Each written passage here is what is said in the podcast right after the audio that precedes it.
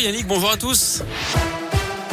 On commence avec vos conditions de circulation qui sont fluides actuellement dans la région. À la une, cette journée très émouvante à la barre du procès de Nordal Lelandais aux assises de l'Isère en attaque la deuxième semaine.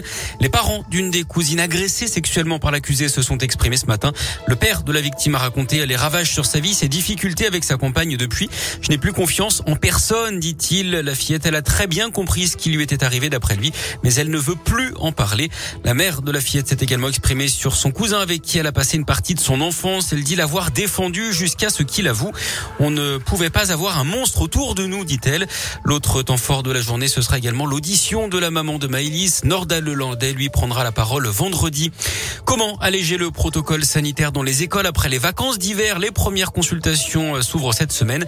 Le ministre de l'Éducation, Jean-Michel Blanquer, a expliqué avoir l'espoir de passer au niveau 2 à l'école contre le 3 actuellement.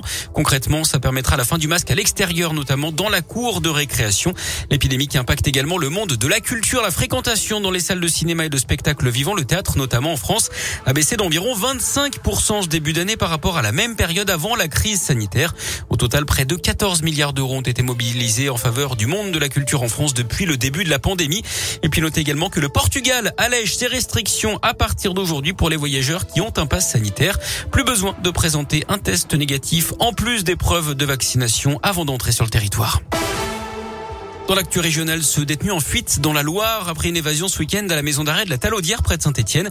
Avant-hier, un détenu de 22 ans a escaladé l'enceinte de la cour de la promenade et les murs de l'établissement à l'aide d'une corde fabriquée avec des draps. D'après le progrès, il s'agit de l'homme arrêté le 29 janvier dernier après avoir ouvert le feu sur deux voitures en deux semaines à la Fouilleuse et à Feur. Les enquêteurs les avaient surnommés lui et sa complice Bonnie and Clyde.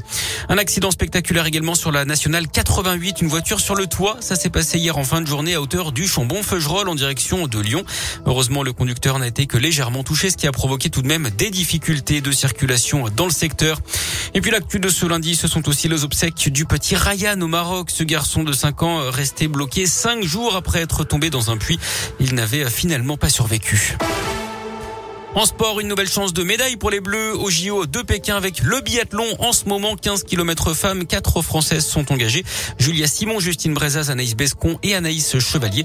Ce matin, le ski alpin a apporté un deuxième podium à la délégation bleue médaille d'argent pour Joanne Claret, 41 ans en descente. Note également la chute de la porte-drapeau Tessa Worley en géant. En foot, je vous rappelle la belle victoire de Clermont hier après-midi à Nice 1-0, celle de Lille face à, du PSG pardon face à Lille 5 buts 1. Samedi, Saint-Etienne avait battu Montpellier 3 L'OL avait été dominé de 0 par Monaco. Et puis un mot de rugby également avec euh, ses débuts en fanfare de l'équipe de France dans le tournoi Destination. Les Bleus qui se sont imposés 37 euh, à 10 contre l'Italie hier.